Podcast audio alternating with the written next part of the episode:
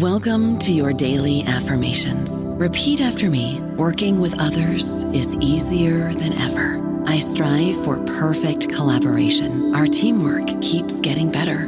Yeah, affirmations are great, but Monday.com can really get you the teamwork you desire. Work together easily and share files, updates, data, and just about anything you want all in one platform.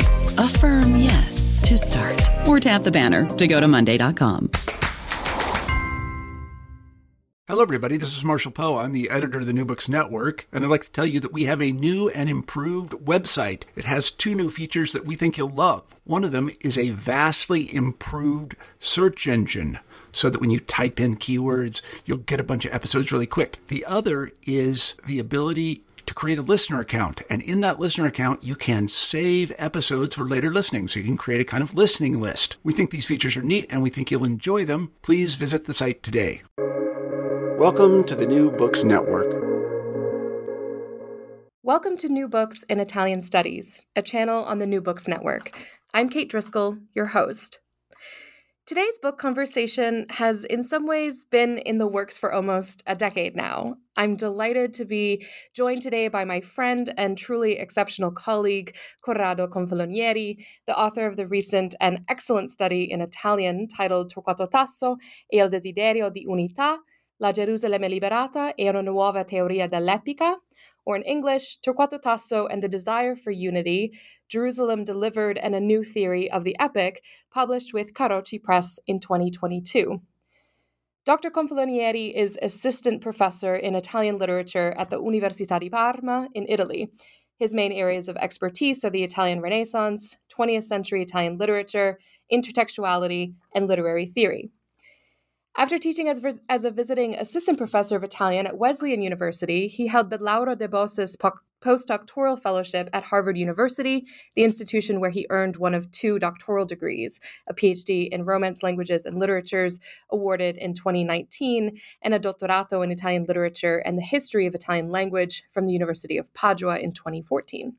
Dr. Confalonieri is the author of many books. His first title, Satura, Titoli di un titolo, Montale dal recto al verso nel segno dei classici, was published in 2012.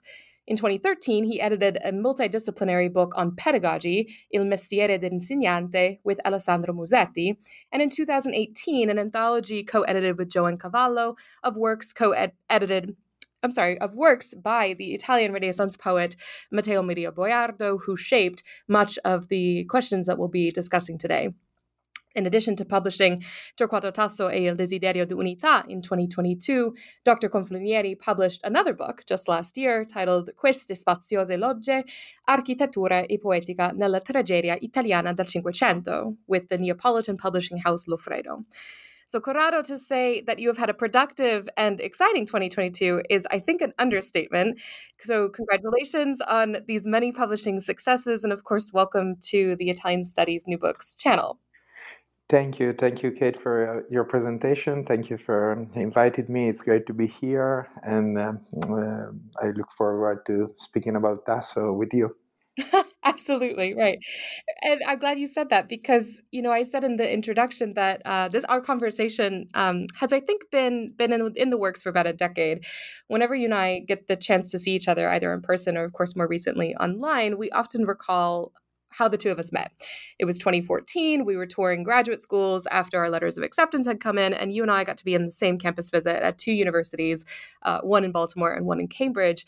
And what connected us instantly then, as I think, you know, still doing today and hopefully will throughout our careers, is our passion for all things Torquato Tasso, his work as an author, um, his his labor as a reader, and his thoughts as a critic. So I'd love it if you could, as a as a kind of preface for us to get into the book on Tasso, if you could just turn the clock backwards some, whether to 2014 when we met, or of course uh, far earlier, and give us a general idea of just how literature has been part of your life and how it's interested you over the years, and what about your personal experience growing up in Italy um, brought you to the kinds of research questions that you ask in your in your book. Okay, so yes, I'm very glad you uh, remembered uh, our first uh, meeting. I think in Baltimore, in uh, in Cambridge actually. In Baltimore, it was a couple of weeks later in 2014. I'm very fond of that memory too.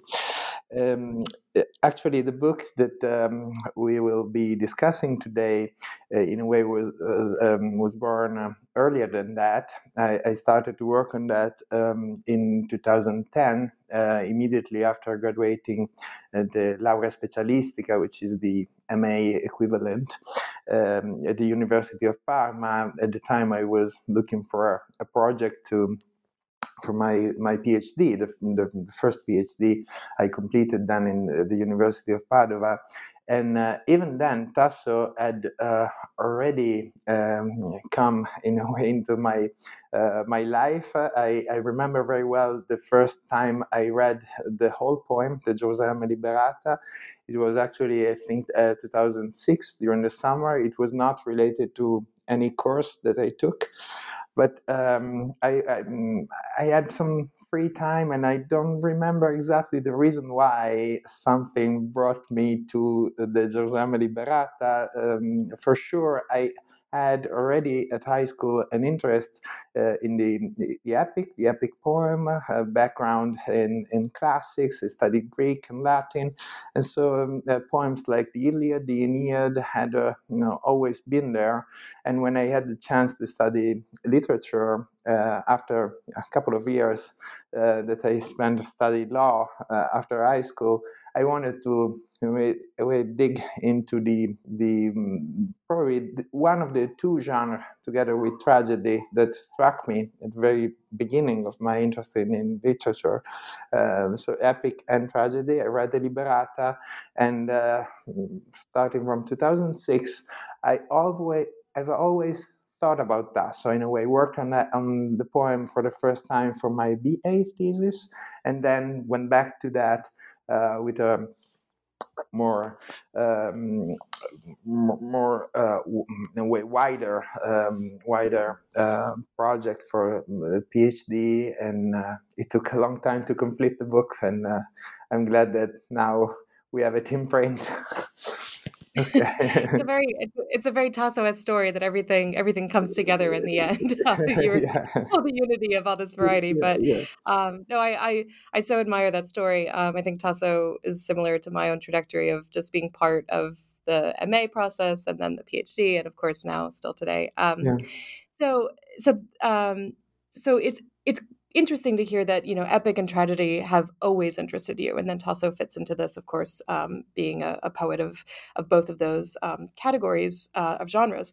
So i want to just maybe start by, by thinking about in the, in the introduction to your book um, you provide in some ways a lens into how these histories of categories that have surrounded epic have in some ways also defined it by way of contrast and you spell out this history whereby different thinkers say, well, if what epic is must be what tragedy is not. And this is one formulation that gets retranslated in the 16th century a little bit differently. Um, what romance is, is now what epic must be not. And of course, readers of your book will certainly learn that there's uh, much to be nuanced behind these abstract sets of contrast that oftentimes really dissolve once we actually start reading the poetry or we experience drama.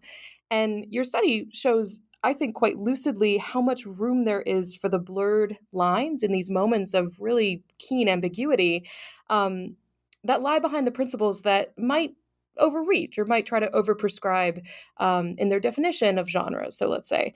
Um, so if we can just expand on this question of, of both contrasts and oppositions, can you share with us um, why thinking through genre theory and bo- in terms of both the defining features that give shape to a genre and those that oppose them was a kind of useful way for you to set up the structure of the book right at the introduction yeah sure. Um, so um, before in a way before uh, answering to your your question i, I go back for a, for a moment to to my first uh, answer and um, uh, I, I, focused on tasso and i left out uh, an interest um, uh, in uh, um, literary theory that came uh, during the, my MA, my laurea specialistica.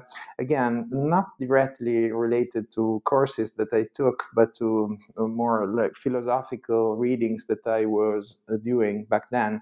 And I remember very well um, I, just mention this because it, it, it, I think it is closely related to uh, what you were asking uh, now in terms of uh, contrasts between um, different genres. I remember that um, at the beginning of my project, together with the way repeated and continuous reading and thinking of the Liberata, I read um, some very important uh, essays on, about literary genre and literary theory, uh, among them uh, Epic and Novel by Bakhtin, Mikhail Bakhtin, one of the essays that I think many of our uh, listeners know because it's one of the essays that you really read for, for many reasons and that, that have been very important for um, not only for the epic but for the theory of novel and so on. So I remember I read the essay and um, another um, name that I wanted to um, to bring up now is the name of uh, Jacques Derrida. Um, I was very uh, keen of deconstruction uh, back then, and when I read um, Mikhail Bakhtin's uh, epic novel, I, I, thought it would have been important to do something. It, it was even a, a, naive, I realize now, um, a, a, a, naive approach in a way to, to, to the um, to the essay, but I wanted to do something like a deconstruction of the opposition between epic and novel. And uh, I was thinking of Tasso together to this uh, this question, and uh, and so um, I started to think of the um, of the um, in a way the history of readings of the Gerusalemme Liberata um, from the point of view of the contrast between epica and romanzo in Italian. Uh, we will um, be talking, I think, uh, later on about that, uh, the, the, the, fact that the Italian romanzo um, includes both uh, the uh, English novel and the English romance. So uh, I started to think about uh, epi- epic and novel, epic romanzo, the Gerusalemme Liberata, and I realized that this uh, contrast, this opposition, um, played a role plays a role now uh, uh, and has played a role in the recent history of the readings of the Gerusalemme Liberata, but it played a role in 16th century um, when the romance was the romance, not not not of the novel. And in the in the 16th century, um, you said very correctly that um, the, the theory of the epic in Aristotle is uh, in a way comes uh, from the from his theory of tragedy, but this contrast was still there in the 16th century. So it's a very complex moment of literary theory in which you have um, the literati, scholars, poets in 16th century that tries to, in a way, create a new theory of the uh, romance in contrast to the epic, but also to uh, make the contrast between epic and tragedy, which is um, already in Aristotle more clear in a way because it's not entirely clear in the poetics. And so I, this is the, the very beginning of the project and then it it became in a way it gave a structure to the to the book that is organized in chapters that uh, uh, deal with theory and then a reading of the liberata Right, right, and and I and I really admire the structure too because on the one hand, um, you're what what what emerges in the book as this really agile methodology is one that thinks about the history of these categorizations and the histories of oppositions, but always in relation to um, the resurfacing of continuities. And so Aristotle and Horace will play major roles for this for this narrative, and of course that's what the um, your first major chapter is devoted to. So uh, for listeners, you know, in Corrado's book, we're spanning so much time and so much material that's really united with a really, really um, careful thread of analysis that traces from classical antiquity through Renaissance Italy and into the evolving genre theories, as mentioned um, in in Derrida and, and in Bakhtin, but also Hegel and Lukács are other important interlocutors for you. So this is why I, am I'm, I'm interested that this becomes also a history about the continuity and reception, and and and I was struck then by reading your analysis in the first chapter on Aristotle and Horace, and so I think in order to set up the kinds of questions that we'll be getting to in a few minutes, it could be useful to just provide a kind of broad summary of of what Aristotle and Horace meant for the 16th century phenomenon in Italy, whereby, as you mentioned, these literati, these these readers, thinkers, and writers kind of all come together and start really grappling with what to do with a genre that didn't exist in in Aristotle's time romance and how do you fit aristotle and horace's principles into this this explosion of of, of definition of rede- de- redefinition of genres? Yes.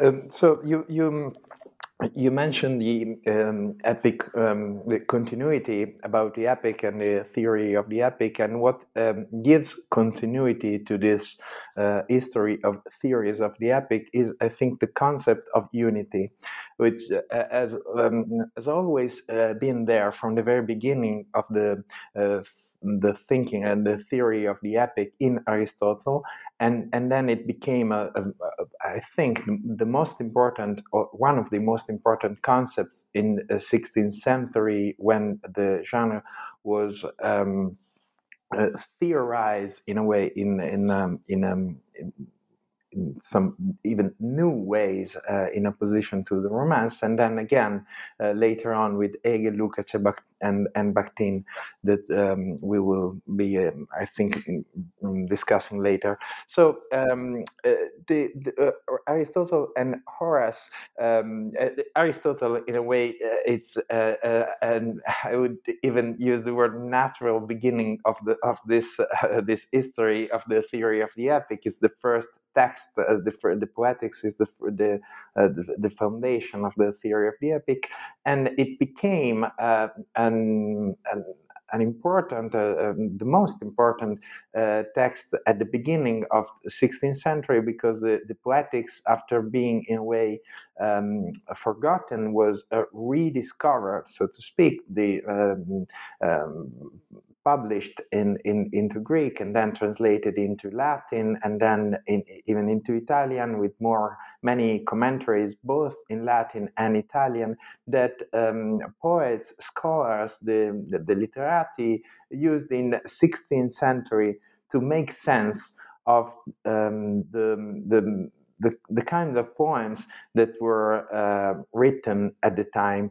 um, not only the poems that Aristotle, as you said, Aristotle uh, already knew, like the Iliad uh, and, and, and, and the tragedy on the other hand, but also the, the poems, uh, new poems that were written um, in, in a way not taking into account the theories of Aristotle, uh, such as um, the, the most important case for Italian literature, the Orlando Furioso. So it's a very interesting moment in, in literary uh, history and theory because on the one hand, we have um, poems written uh, um, in, uh, uh, I would say, in happy in a way, ignorance of the theories of Aristotle, like the Orlando Furioso. Ariosto, uh, we, we, we can be pretty sure that Ariosto did not read uh, the, the um, Poetics by Aristotle. He knew for sure of Horace, that uh, here is the question of putting together Horace and Aristotle. Um, um, the Horace Ars Poetica in a way was never lost. Um, while uh, when I talked about uh, the, the Poetics, I said it was forgotten and then rediscovered. So it's important to read, uh, to um, in a way um, go back to the point of view of people in 16th century that had been familiar with uh, theories uh, by Horace and then read Aristotle in a way, in an um, anachronistic way, in light of Horace, and put this uh, these materials together. So I was saying, on the one hand, we have the Orlando Furioso, the reception of the, the Orlando Furioso, the early uh, reception, even the success, the great success of the Orlando Furioso, and on the other hand, we have uh, this um, theories uh, that came from from from from the classics that um, uh, people, scholars use to make sense of these uh, new poems, and it's it's a very um, even complicated debate that uh, it's um, thinking of Tasso, it's at the origin of the uh, of, of, of the Jerusalem Liberata. Tasso was part of this debate as a young poet and scholars, and from this uh, problems of having on on both having to take into account both the reception of Aristotle, the rediscovery of the poetics, and the success of a new uh, genre, um, he started to think of the theory and then of the possibility of a poem that at the very end um, allowed him in a way to, to write this uh, in, this incredibly um, even smart poem that keeps together different traditions. So this is the the, the, the reason why we have to anyway, go back to Aristotle, but uh, put it into the context of 16th century um, Italian literature uh, no, absolutely, and and Tasso was, I think, constantly you use that term, that happy ignorance, that described that moment when Ariosto just got to write a poem that he really, you know, you got to fly to the moon with this with this really incredible, um, incredible poem. And as you mentioned, I mean, its wide success um, really affected Tasso at the same moment, and, and thinking through, what, you know, what does Aristotle mean for for Tasso? It's it's fundamental to keep in mind what Ariosto meant, and you know, when we can also come back to you know what it meant for his father to have written a poem that didn't have all the great success, um, to have been around other 16th century examples that just uh, just doesn't didn't didn't reach the height, let's say, of success of, of Ariosto. So so Tasso was really just concerned about this readership always, and then whether or not his readers were happy. So I, I want to come back to that question, but.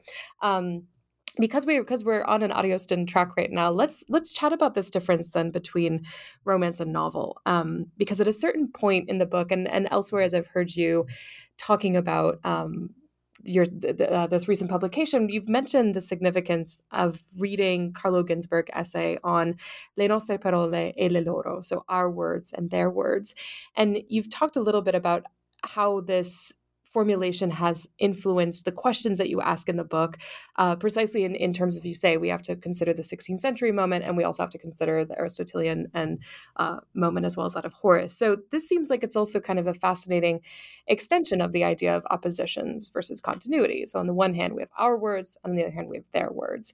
And what language we use to discuss Renaissance poets and their activities and the words they used to describe themselves raises, I think, still this question of translatability um, when we're thinking about these genres that have been part of literary imaginations and repertoire really for millennia. So I think it'd just be helpful um, is because this this is such a key difference and and also kind of a continuity between English and Italian. Um, if we could just hear you speak a little bit about the issue of translating romanzo, translating in terms of um, its meaning, in significance in terms of language, but also especially in terms of form. Uh, between the moments as you're reading before we get to the to the sections on Tasso of of really Ariosto through the ideas and reconsiderations of the novel through you know people like Bakhtin. Yeah, it's um, as, as I said in my uh, as I said earlier um, when I um, I started uh, and and um, uh, I, I wanted to add the, the essay by Bakhtin that I mentioned epic and and, uh, and um, novel in in Italian is uh, epos e romanzo um, romanzo so romanzo uh, when you look at the history of readings of the Liberata you find the word romanzo both in 16th century, uh, like in the, in the uh, debate uh, between uh, those who were for Ariosto and the Ariostisti and Tassisti at the, at the very end of, of 16th century. Uh, there was a debate between scholars who thought that um, the Orlando Furioso was better than the Liberata and, and scholars who prefer Tasso. And so they used Romanzo Bakhtin uh, uses romanzo in the, in in his essays, and and scholars now nowadays um, um, use uh, epica in Italian epica and romanzo when they analyze the Gerusalemme Liberata. So uh, you have, um, as as in, in, is the case for the term that I mentioned before, unity, unità in Italian. You have terms that um, have always been there, but they changed I think, meaning in, in time, uh, both uh, the term romanzo, uh, not only for the um, yeah, the, mostly in this case for the reason that romanzo in the 16th century was mo- for scholars in Italy and poets was mostly the genre of the Orlando Furioso, uh, and and and now romanzo is romanzo in Italy is uh, refers to the the genre the novel, so the the kind of books that you find when you walk in into a bookstore. Uh, romanzo is romanzo. Just to mention titles in the Italian literature that are very like uh, La Coscienza di Zeno, for example, to, to, to mention uh, the 20th century, uh, or even the, the Promessi Sposi, the Betrothed, okay, to, just to mention the, the, the, some of the most important uh, romanzi, or, but in this case, novels of Italian literature. So, um, here um, you have a clear example of the fact that the same word in a way uh, includes a different objects and and and uh, for me it's even more important to focus on the word unity uh, because uh, that is referred to epic both in the 16th century and uh, today. But um, because of the opposition between epic and romanzo in two different meanings of the term romance and novel unity itself took different meanings. So in the 16th century uh, uh, romanzo romance di orlando furioso is a genre that has the, the, the, there were many definitions. I don't want to reduce to uh, too much or to oversimplify, but uh, uh, um, defining feature of the romanzo in the 16th century was the multiplicity. So the, the, the multiplicity of actions, many actions. if you look at the Orlando Furioso, there are many things that happen in the poem. It's even impossible, at least I, I admit, for me, it would be impossible to summarize what the, the many events, the many actions that happen into the poem.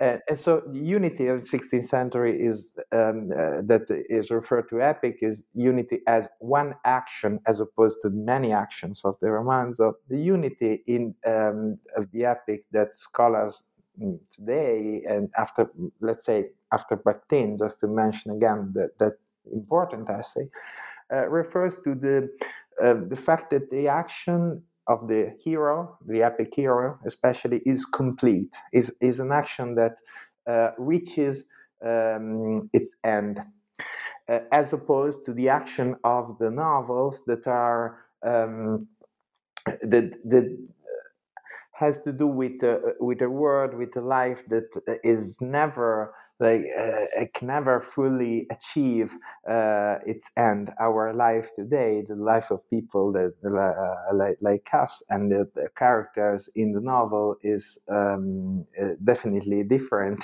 from the the um, the, the world of the uh, the heroes of the epic. So the uh, the, the meaning of um, unity uh, changed. And I think if you look at the history of the, the readings of the Liberata, but in many cases uh, this uh, applies to uh, epic poems in general, um, there has been some, I would say, confusion between different meanings of the unity. Uh, and so it's important, going back to your question, to have um, a tool that allows us to um, um, to understand and study the difference between our words and theirs, um, le- le- mentioning Carlo Ginzburg essays, and um, and to um, to way clarify the meaning of unity, romanzo, we and and other concepts that we use when we read the poems. Mm. That's that's so helpful to think about, um, especially with with what you said about um, Ariosto. And I agree with you. I think it's I think it's very hard to summarize. Um, Ariosto's poem is definitively about you know insert words here that don't you know uh, exceed more than five. That would be very difficult. Um, so, but but it's interesting that. Um, you know, you said at the very beginning that one of the poems that really shaped your your early thinking about um, about tragedy, but especially about epic, really was the Iliad.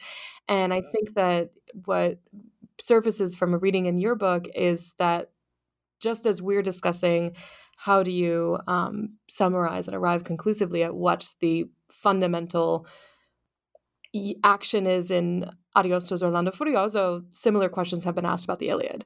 Um, is this about Achilles' rage and his ultimate revenge seized upon the death of his um, beloved you know, Patroclus, or is this the fall of the Trojan um, and the, and the and the victory of the Greeks. And and this is this is a question that you raise throughout the book at different, I think, really key moments that that puts in my mind at least um, this question of unity insofar as it exists alongside that of ambiguity and so if we could if we could talk for a minute about how your book um, indicates that epic might be perceived as as being more stable than romance simply because it's been practiced longer aristotle had something to say about it that's been theorized longer um, that's not to say that it has been stable and um, free, let's say, of any moments of ambiguity.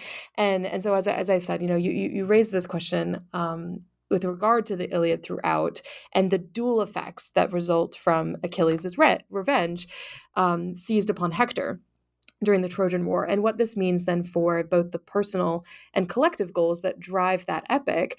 Um, on the personal level, the Patroclus' murder is now avenged. To the to the satisfaction of Achilles and the Greeks, who are now able to fight with their strongest opponent slain, they are able to finally claim um, victory over Troy. So this is fascinating because for all that is essential to a vocabulary used to label epic as a genre of unity in terms of both form and action, ambiguity is present and has been present really from the classical start. And so, if you could just say some words about how 16th century theorists grappled with this ambiguity. What did they do with it at the same moment that uh, the Iliad serves as this exemplary poem?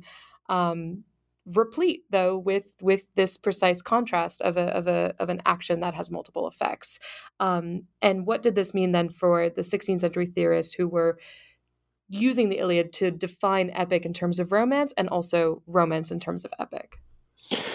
Yes, it's um, it's very important question, and uh, that um, uh, I um, I kept asking to my, to myself, and then I found um, while I was um, um, doing research for this book that um, scholars in 16th century uh, raised the, the, what is the Iliad about.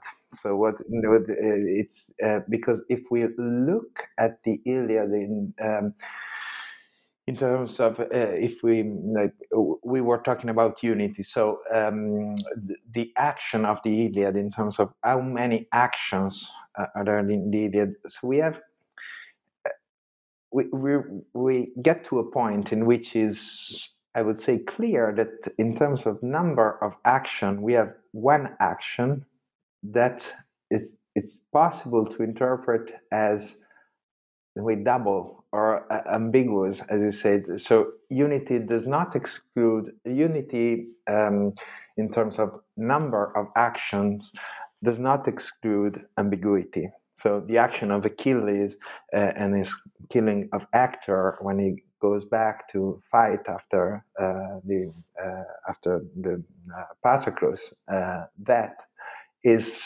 um, an action that we can look at from the perspective, from the point of view of Achilles that wants to um, have his revenge on Hector, but also it's clear uh, if we um, see how the poem is um, um organized that uh, we, we know that the Iliad does not uh, the, the, the the, the does not end with the um, with the um, fall of Troy, but it's clear that the the, the death of Hector in way uh, um, it's a sort of anticipation of the of the end of the of the city. So uh, this final duel, uh, the, the, this uh, fight between Achilles and Hector, means more than it means in a way for uh, Achilles um, for the the war between the, the Greek and the Trojans. So this um, this fact that uh, we have one action that means more than one action in a way that is ambiguous um, came up uh, as in a way as a problem in the 16th century. Um, it, because uh, there was a debate about the, the, the meaning of the Iliad and what the Iliad was about. Um, what I would say here, it's important in terms of method for me to um, see that um, uh, and and uh, I think in in in my book sometimes uh, this comes up. Um, the theory of the epic is um, yet to be written in a way because in, in the 16th century um, the this ambiguity of the action was not theorized directly. We can um, see that, we can observe that um, in, in, in a way between the lines. So uh, there was a debate uh, is that um, about, about the, the meaning of the action of the Iliad, but not a theory of an action that is one but is ambiguous at the same time. That theory um, is for for uh, as, as I would say, especially because of the opposition between the epic and the romance in the 16th century, and then the epic and the novel later on, was never fully, um, in a way, developed. So um, it, it is something that is clearly there if we look closely at the, at the debate uh, on the meaning of the action of the Iliad um, uh, and, and so on, but it was not um, it was not theorized uh, back then, and uh, I think uh, it is possible for us now to um, to um, to, to write in a way to think of a new theory of the epic that um, gives the gives importance gives um, so um, that relies in a way on this um, new concept of the action as one in terms of number but ambiguous in terms of meaning that the, this the, this action uh, can have. So um, yeah uh, here is it's it's a i would say a problem of, of perspectives. Um, the, we have to look back um, at, at, at the debate of 16th century um, to uh, historicize our reading and and to in a way to prove that what we are what we think of a certain um, aspect of the poem, like the, the, the meanings of the action, is not uh, uh, just in our words, but we it's the, the difference between our words and their words imply that um, we should not not look for um, uh, a theory, a consistent theory, but in a way uh, traces of a theory that um, has has to be um, has yet to be de- developed in a way and and and written. I would say. I don't know about you, but I'm very busy and I don't have a lot of time to cook. That's why I subscribe to Factor. Eating better is easy with Factor's delicious, ready to eat meals. Every fresh, never frozen meal is chef crafted, dietitian approved, and ready to go in just two minutes. You'll have over 35 different options to choose from every week, including Calorie Smart, Protein Plus, and Keto. These are two minute meals Factor meals are ready to eat and heat, so there's no prepping, cooking, or cleanup needed. They're flexible for your schedule. Get as much or as little as you need by choosing your meals every week. Factor is the perfect solution if you're looking for fast, premium options with no cooking required. Sign up and save. We've done the math, and this is important. Factor is less expensive than takeout, and every meal is dietitian approved to be nutritious and delicious. Head to factormeals.com slash NBN50 and use code NBN50 to get 50% off. That's code NBN50 at factormeals.com slash NBN50 to get 50% off. Hmm. hmm. That's that's really fascinating in, in terms of a little bit of what we were saying earlier. Um, I think even you had said that the the genre romance in the 16th century became very quickly synonymous just with Ariosto's poem, and so so I like this this this invitation that you're asking us to think about of of almost broadening our horizon and making it really a question, as you say, of perspective. Um, the 16th century, this this just seems so consumed with the question of who is the better poet, who was the better poem, and of course Tasso had a lot to say about that um, in claiming that Ariosto was nothing other than the than the person who picked up where Boiardo left off to write one long poem, and of course, you know, we know that to be problematic. So, um, let's turn to Tasso and and and think about um, some of the different lens through which your book portrays him as the author, but especially as the reader of his own work. And of course, then the literary critic of not only himself, but of all these debates that um, he inherited. He did not live in that happy, uh, that happy bubble of of that that Ariosto lived in. Um, he, he's really in the thick of it, and um, so uh, so our conversation has traced this these different moments really from antiquity through 16th century italy when these different theories of epic or, or, attempted theories of epic as it sounds like you're saying too prompted these different ways of thinking about comparisons and hierarchies and and moments of redefinition that bring us to ambiguity. And all of this material reached Tasso in the decades that he thought, I will write an epic poem. um, and it's something that really was a nearly impossible feat for someone um, to have inherited an entire repertoire of theories that makes um, that makes writing epic uh, quite a tall order. Um, as as we said, you know, a few minutes ago, that this is all the more difficult because of the success of Ariosto's poem and also the the lack of success of his own father's poem. Um, so we can talk about that a little bit now um, as we as we consider, as I said, you know, this this role of Tasso as a reader, and this is something that, in my own fascination of Tasso, uh, who wrote more than anyone else I know or I've ever read, um, I think he probably read more than anyone else uh, we probably study, and so much of the theory of epic or these attempted theories of epic concern the role of the author. Um, how do you either either through working on this book or just in in your work in general, how do you think um, that these attempts at genre theories redirect focus on the reader um, and especially where, where does tasso fit into that who was such an avid reader of his own works yeah, uh, so uh, I see and, um, so many questions in, in, yeah. in this in, in, this question because first of all, uh, Tasso as a reader of, for example, as a reader of Ariosto, and, and, as you you mentioned in the first part of your question, the fact that he in um, um, and I, I was um, um, saying earlier of the so-called happy ignorance of Ariosto that wrote his poem uh, at a time in which uh, the Aristotle Aristotle's Poetics was not yet um, had, had, not yet been uh, rediscovered. Uh, for Ariosto, uh, for, for Tasso, this was very different. This was not the case.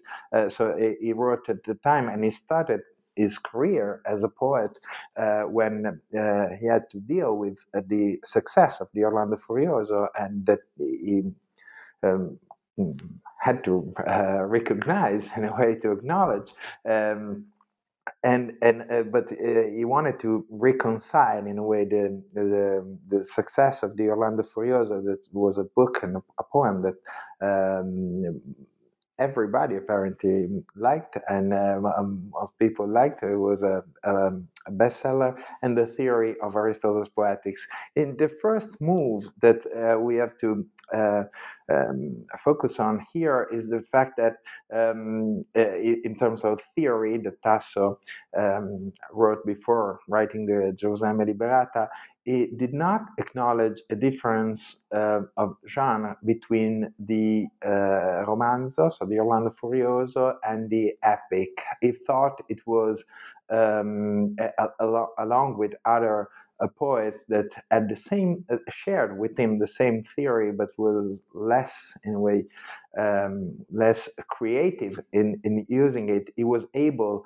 to um, uh, to argue that the um, epic and romance, uh, so Orlando Furioso, and just to mention another point, the Iliad or the Aeneid was all were all part of the sh- same genre in order to create uh, a theory that allowed him to include in his epic poem that uh, uh, started to uh, write when he was very young um, could fit both uh, features and uh, characteristics of the romance, uh, the, the, romance and, and and the epic. So this is the the, the, the first part of his um, career. Then you mentioned uh, the importance of Tasso as a reader, and if I understood correctly your question, also as a reader of his own works, of his own poems, right? So, yeah, this is a very important question. I, I know that uh, for you and for me too. Uh, in, in, in, the book, um, I, I I have a chapter on the a, long chapter on the Gerusalemme Liberata and his revision the, uh, at the very end of the Gerusalemme Conquistata, but also I have a, um, a, a, part of a chapter dedicated to the 16th century theories to the theory uh, the Tasso uh, to to Tasso's theory of the discourses of the art of poetry, the discorsi dell'arte poetica, and uh, this brings me to the uh, the the relationship between Tasso as a theorist and Tasso as a poet on the one hand, and Tasso as a poet and Tasso as a reader of his own poem on the other hand. And uh, it's important for me to, um, and it has been important in writing them and thinking and, and, and then writing the book to think of Tasso as a reader from a privileged in a way point of view for sure, but not um, as uh, not so privileged that we followed in a way uh, his theory and his reading of the poem to make sense of the Liberata, because um, not not for the way romantic reason that we, we could say the, a poem is not a, poet is not completely aware of what he doing when a, a poem a poet like Tasso when he writes the poem. Not not not so much for that, but for the reason that um, it, it, the, the, theory of Tasso um, is part of a context uh, in which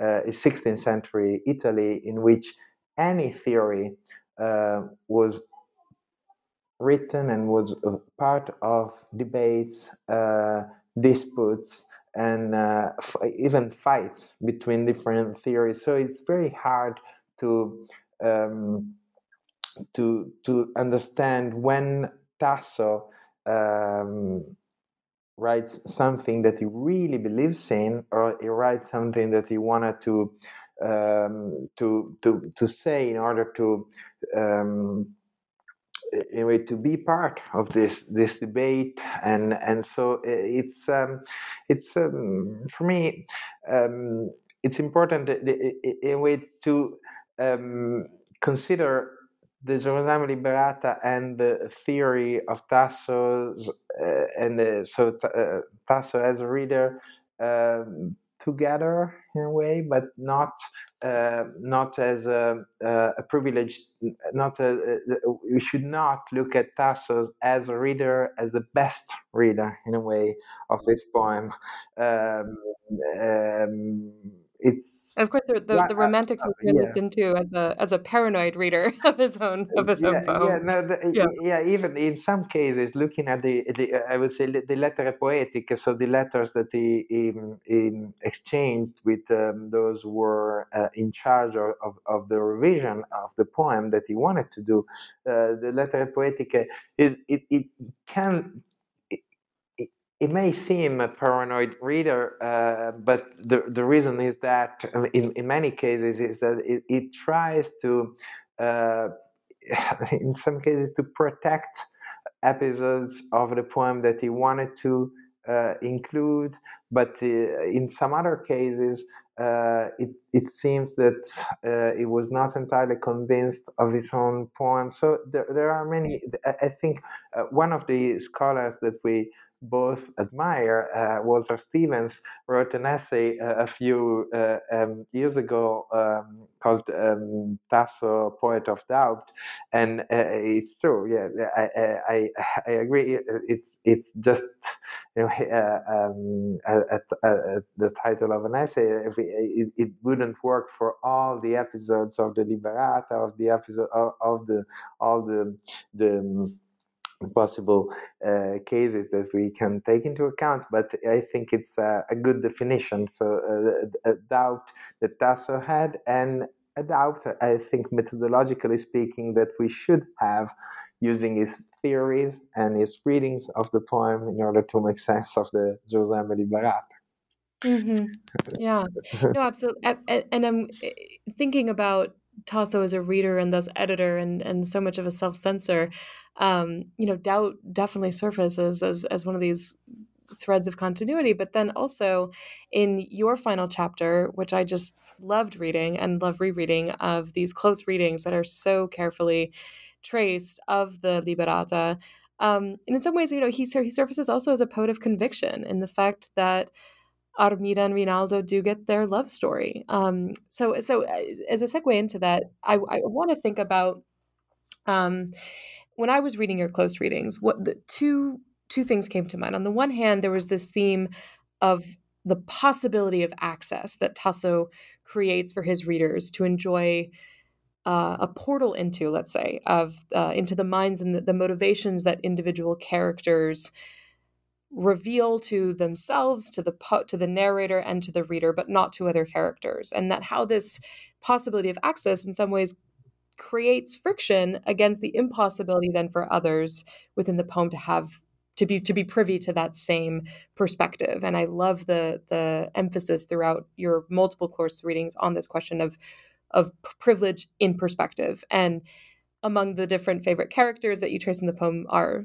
Sophronia and Olinda, Olindo, Tancredi, Armida, and Rinaldo. Um, and here again, as I was reading that part of the book, it brought me back to this question about ambiguity and this characteristic in the poem that emerges arguably more through a practice of reading than through writing, precisely in how you frame it as this tension in perspectives. Ambiguity surfaces through a reader's experience of a poem. Um, so, given this this sort of special privilege that Tasso gives his readers of perspective into elements of a character's development that are denied um, a revelation to to others, what is there to say? Do you think about the poet's desire for unity working alongside or against the reader's experience of ambiguity. Um, and of course, feel free to to dive into any of the close readings that that that you'd like. Bring us back to any of those really brilliant things that you mentioned in, in the in the chapter. But I just love to hear your thoughts about about where the reader desires ambiguity or desires unity in moments that they are thrust up against this this experience of of, of ambiguity. Yes, first of all, I like the the the, the fact that you said uh, Tasso is even a poet of conviction, looking at the the, the final reconciliation between Armida and Rinaldo. The, the fact that, uh, and I'd like to start um, from that and um, from the, the the episode at the very end of the Gerusalemme Liberata, in which we have um, Rinaldo and, uh, and Armida uh, back together after this. So at the the, the poem is in in twenty um, cantos, and at the at the very end of the um, canto twenty, when uh, Jerusalem is um, is is delivered, um, Rinaldo goes back to uh, Armida, and they are reconciled after the separation that happened uh, that had happened in canto sixteen.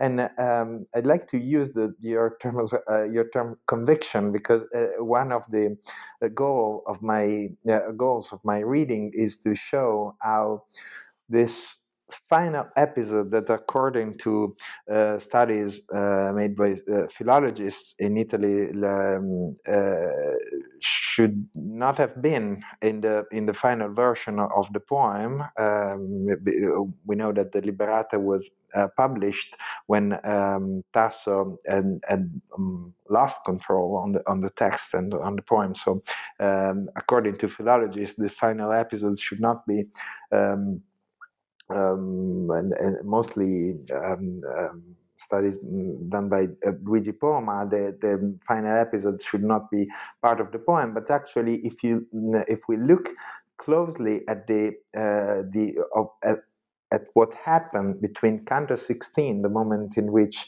uh, Rinaldo leaves, and there is the separation between Armida and Rinaldo, and Canto 20, there is a sort of secret plot that um, keeps in a way together the two characters because uh, because uh, mm, and and here it's important to uh, refer to what you were saying and, and in in in your uh, in your in the introduction to your question. So the fact that um, we as readers know something more than the characters know about uh, each other. So uh, we know uh, that uh, Armida, Armida's love for Rinaldo, for example, is not entirely over and and uh, and uh, we know something about Rinaldo that Armida cannot know, and and some and now I don't want to uh, summarize in too many details my readings, but that's the exactly methodologically speaking, that's the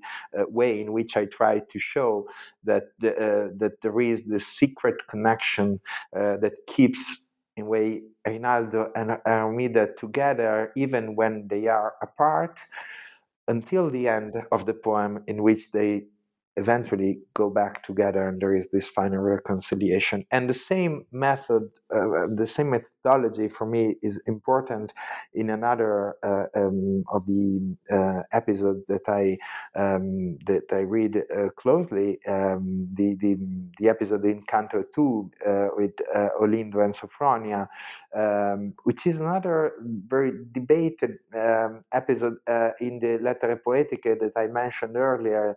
Tasso himself uh, seemed to be not entirely convinced uh, about this episode. He said, mm, I, am not sure it's not connected enough to the rest of the uh, of, of the plot. Is uh, I'm not sure I should keep it or I, I should uh, remove it and take it out. Um, and this is one of the cases in which we I think we should not trust entirely Tasso's reading of the poem uh, because it, it, it might not have been uh, even able because um, the importance for him of um, uh, Aristotelian theories of uh, see uh, the the, the kind of connection uh, that this uh, very important episode that happens uh, um, toward the beginning of the poem had to the rest of the plot. So, uh, in, in that case, too, I tried to analyze the uh, actions uh, Olindo and Sophronia, looking at, the, at what we know as readers as opposed to what characters, Olindo and Sophronia, but also other characters in Canto 2 know of each other. So, um, and and and this go back when um, the, it, in your question, you mentioned the title of the book in a way, the desire for unity, desiderio di unità, uh, and um, for me, uh, this title refers especially to the the idea that unity of action in the epic is mostly a desire for unity than uh, a, a, unity that is fully achieved. So um, uh, it's. Um, it's important here to see that, for example, the, the action that um, uh, Olindo and Sophronia um, um, uh, the, the, the, the, the, what what they achieve with their different actions is um, in a way the same thing. So the the the uh, for Sophronia uh, wants to uh, avoid uh, the um, the fact that uh, Aladino, the Christ, the um, king of the Muslim, um, takes revenge on the, on the, on the Christian because of a of an episode that happened at the beginning of of Canto Two, while Olindo. Uh, um, Olindo's sacrifice is motivated by very different reasons, and it's love for uh, Sophronia. But uh, if we look at the motivation of the character, at the two motivations, the action is very different. If we look at the effect, the, action, the action is the same, the same kind of action. So it's important to look at the action from many different perspectives and uh, be able to see ambiguity into one in a way, as uh, as I was saying uh, earlier, and um, keep together and with the the unity this case of action and this um, uh, the unity and desire for unity meaning that there's something lacking okay? It's it, it's it's not entirely uh, it's not a unity that is entirely achieved um, but uh, it's for sure i think the uh, the desire for unity is part of the experience that readers uh, have and make throughout the reading of, of, the poem. I think this is the. Um, uh, such a it's such a connective tissue too that that connects the Sofronian Olindo episode, the Tancredi um, episode with with the Phantoms of Clorinda, and um, and that lingers all the way really through Armida Rinaldo. And um, I love the the the idea that Tasso imbues this poem with secrets um, as much as Tasso loves to inundate his readers with these guides and these these these ways of decoding who is the head and who is the arm and what does it what does everybody signify? What's the allegory of everything? But ultimately when we read the poem we discover these these um, things unleft set left unsaid but said at the same time if that makes sense um, which which which makes me think really about the the future readers then of this poem. And I always like to end these conversations by by thinking about the next generation of people who will be experiencing Tasso, his desire for unity, his ambiguities, and really his his fantastic poem. And and so I want to ask you a question about your students. And I imagine that um, in Parma and elsewhere, you've been able to share this research in the classroom. And I'm curious with how your students have reacted to this new reading of Tasso. Um, you, you, know, universities in Italy are much more hospitable to Tasso's name as something of a household name, where that's not always the case here in the States. Um, so I'm just curious how your students, either those who picked up the Liberata on a whim, kind of like you did, just to experience the poem, or those who had read him before, maybe reading him for the first time with you, how are they engaging with um, this kind of exciting new new direction that you're really offering for Tasso studies that moves beyond some of the um, traditional ways of, of reading the poem and and how are how are they how are they liking it?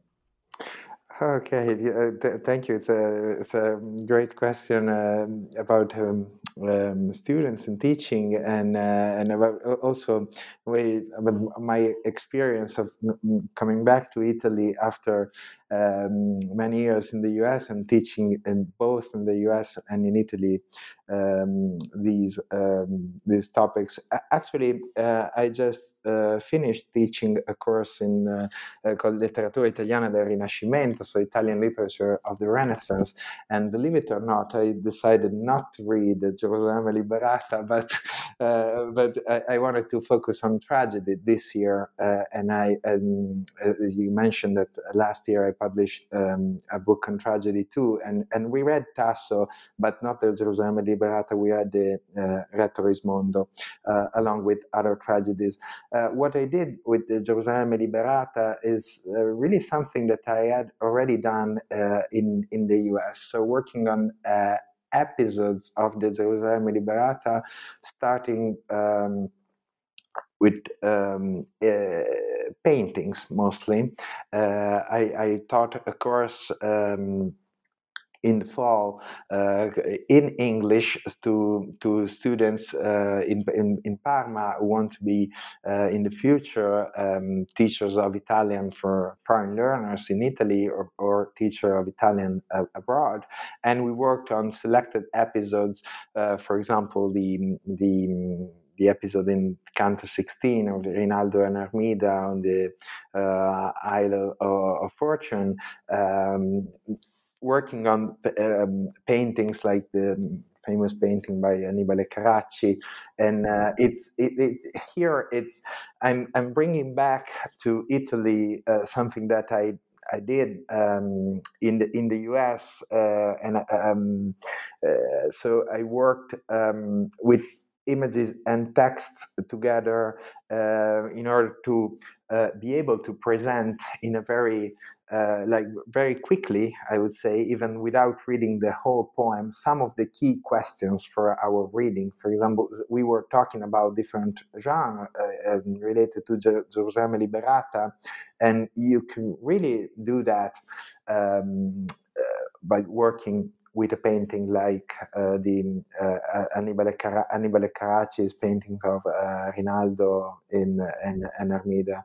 Um, and so this is the way um, I worked so far. I plan. Uh, I'm planning to um, to dedicate my course in uh, Italian uh, literature of the Renaissance in 2024 to the to a close reading of the Gerusalemme Liberata, and uh, and so uh, and, and, next year probably I'll be able to to to answer your question about the poem, but, but definitely these um, these selected episodes, these classes that I taught on, the Gerusalemme Liberata have been a first opportunity for me to uh, to share with my students uh, some of, of, of, of, of my readings of the the Rinaldo Armida episode, the Olindo Sophronia, and um, uh, I, I, think it's hard for me to answer because I, I don't want to say they were convinced, but uh, in a way they had to. but um, uh, no, it it uh,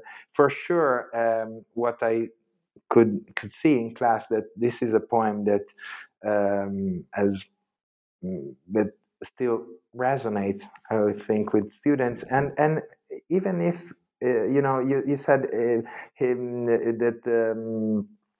The, Italy is more hospitable to Tasso. Yes, it's true, but for some reasons, uh, I think at high school, for example, it's a kind of some of some episodes of the Liberata are part of the so mandatory readings, but less. It it is less the case now than it was in the past. I think the the you cannot assume that students know even very uh, the the most important episodes of the poem. So it's not that different. And actually, for me, it's very important to be able to. Uh, I was mentioning the, the example of working with images and text together to be able to teach um, Tasso, but this is this applies for Ariosto too and other uh, poems um, to Italian students in a way in the same way I taught uh, in in the in the US. So it's um, probably because it was a, very important and it still is a very important part of my uh, experience and my, the way I think to myself as a teacher. But I, I this in in a way when I am in class, I feel I am both here and there in a way. so. Um uh, you and I are, are are kindred scholastic spirits in that way. Um, I I got to I got to Tasso through an intermediate way. Um, you know, I, I, I first came across Tasso's name in in the opera repertoire, learning who this figure Armida is and why is she so popular, and then working my way backwards um, to the poem, and and now appreciating Tasso and his really the inspiration. I th- I think it's fantastic that you're bringing in paintings and and those are those are digestible bits, even if you don't you know, syllabi can sometimes be so restrictive and not being able to read the whole poem, though I'm glad that you'll be able to do that in 2024. But um, paintings are fantastic ways to get also also also an image of of of another kind of reader and another kind of translation taking place. Um, that's all fantastic. So I so I, we have to just mention before I ask you what you're doing next because you're so productive and you're so inspirational, just like Tasso. Um, I just want to say that the bibliography that you put into this book is a mine of of of just opportunities for further for further reading, but organized in so many lights that I think literally anyone who's interested in classical literature, in the reception of Aristotle, in epic theory, in you know the theorization of the novel, in Tasso studies, and Renaissance literature, Renaissance criticism, um, the way you've organized it, I think is is really really fantastic for for it to be for it to be used. It's very user friendly. thank you, thank um, you. Yeah, it's it was important for me um, to mm, uh, to think of how um, I think of how it would possible to organize a bibliography that really refers to what in Italy are different disciplines like uh, literary theory, comparative literature, classics, and Italian. So it, it's hard to uh, like I am um, in uh, Italian literature, and uh, usually um, I like uh, in if you take a course in in uh, the, the, kinds of course that I teach, um, you should not read about, for example, Hegel or or, or, or Virgil, uh, just to mention two examples. But for me, it was really important to work in a way between the lines, and so uh, I, I, mentioned Hegel at the, at the at the, at the very end of, of our conversation. But really, I, I spent um, a long time uh, thinking of uh, the um, theories of the action in Hegel, uh, even the reception of the philosophy of Hegel in the U.S. and the way in which the the what Hegel said about the action uh, can to, could could and can be used to theorize the epic anew. So uh, it was important at the end of the, this uh, project to uh, organize the bibliography in a way that reflected the way in which uh, I had think I had thought of the book in the process of writing. So yeah. Mm. so, so is Hegel going to be part of the the next project that you're working on, or, or what, what what what what comes after Tasso? The, uh, after Tasso, yeah, good question. So uh, the the um, my next more project, Tasso at yeah, point, my, for now, my, my, next project uh, is with the the um, I, I've been asked to write a book on the history of the theories of epic.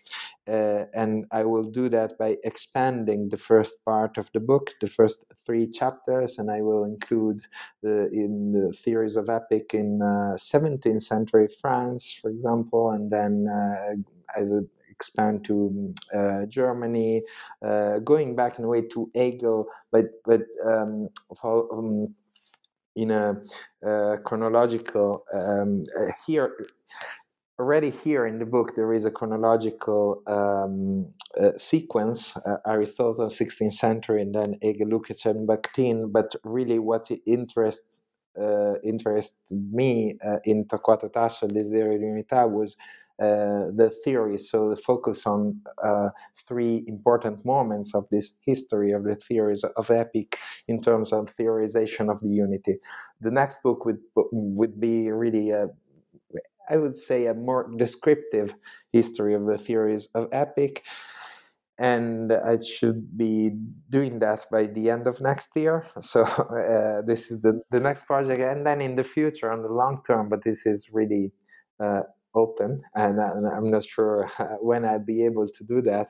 I would like to uh, write um, a theory of epic in a way like the, the a, a model for me has been uh, d- during the, the writing of the book um, a, um, a, book that came out in Italy in Italian in um, in 2011 so at the beginning in a way of, of, of my uh, work on on Torquato on what has become Torquato Tasso, desiderio di unità, and a book that then was translated into English, uh, Teoria del romanzo by Guido Mazzoni, uh, Theory of the Novel, uh, published in English by Harvard University Press. If I'm not wrong, it was 20, 2018, I think, and uh, and that is the the but again. I, now I, have said that, and so in a way, I have to at least try to do that. But it's really uh, a long, uh, it's a long-term project. So uh, the next step is, a, a, I hope, more doable uh, history of theories of the epic. That's fantastic. Well, you know, if, if, Tasso teaches his readers anything, it's that if we stick with something long enough, it will, in fact, get written. that's, yeah, that's, that's true. true. Yeah oh, well, thank you, thank you so much, Corrado. Um, it's such a delight to be able to talk about uh, about Tasso with you, um, Torquato Tasso Desiderio di Unità. I so appreciate our conversation, and um, thank you so much for this. This has been wonderful. Thank you, thank you, Kate, for having me. It was a pleasure, and I hope we'll meet again soon and talk about Tasso as as always. I would say, of course. thank you. Thank you.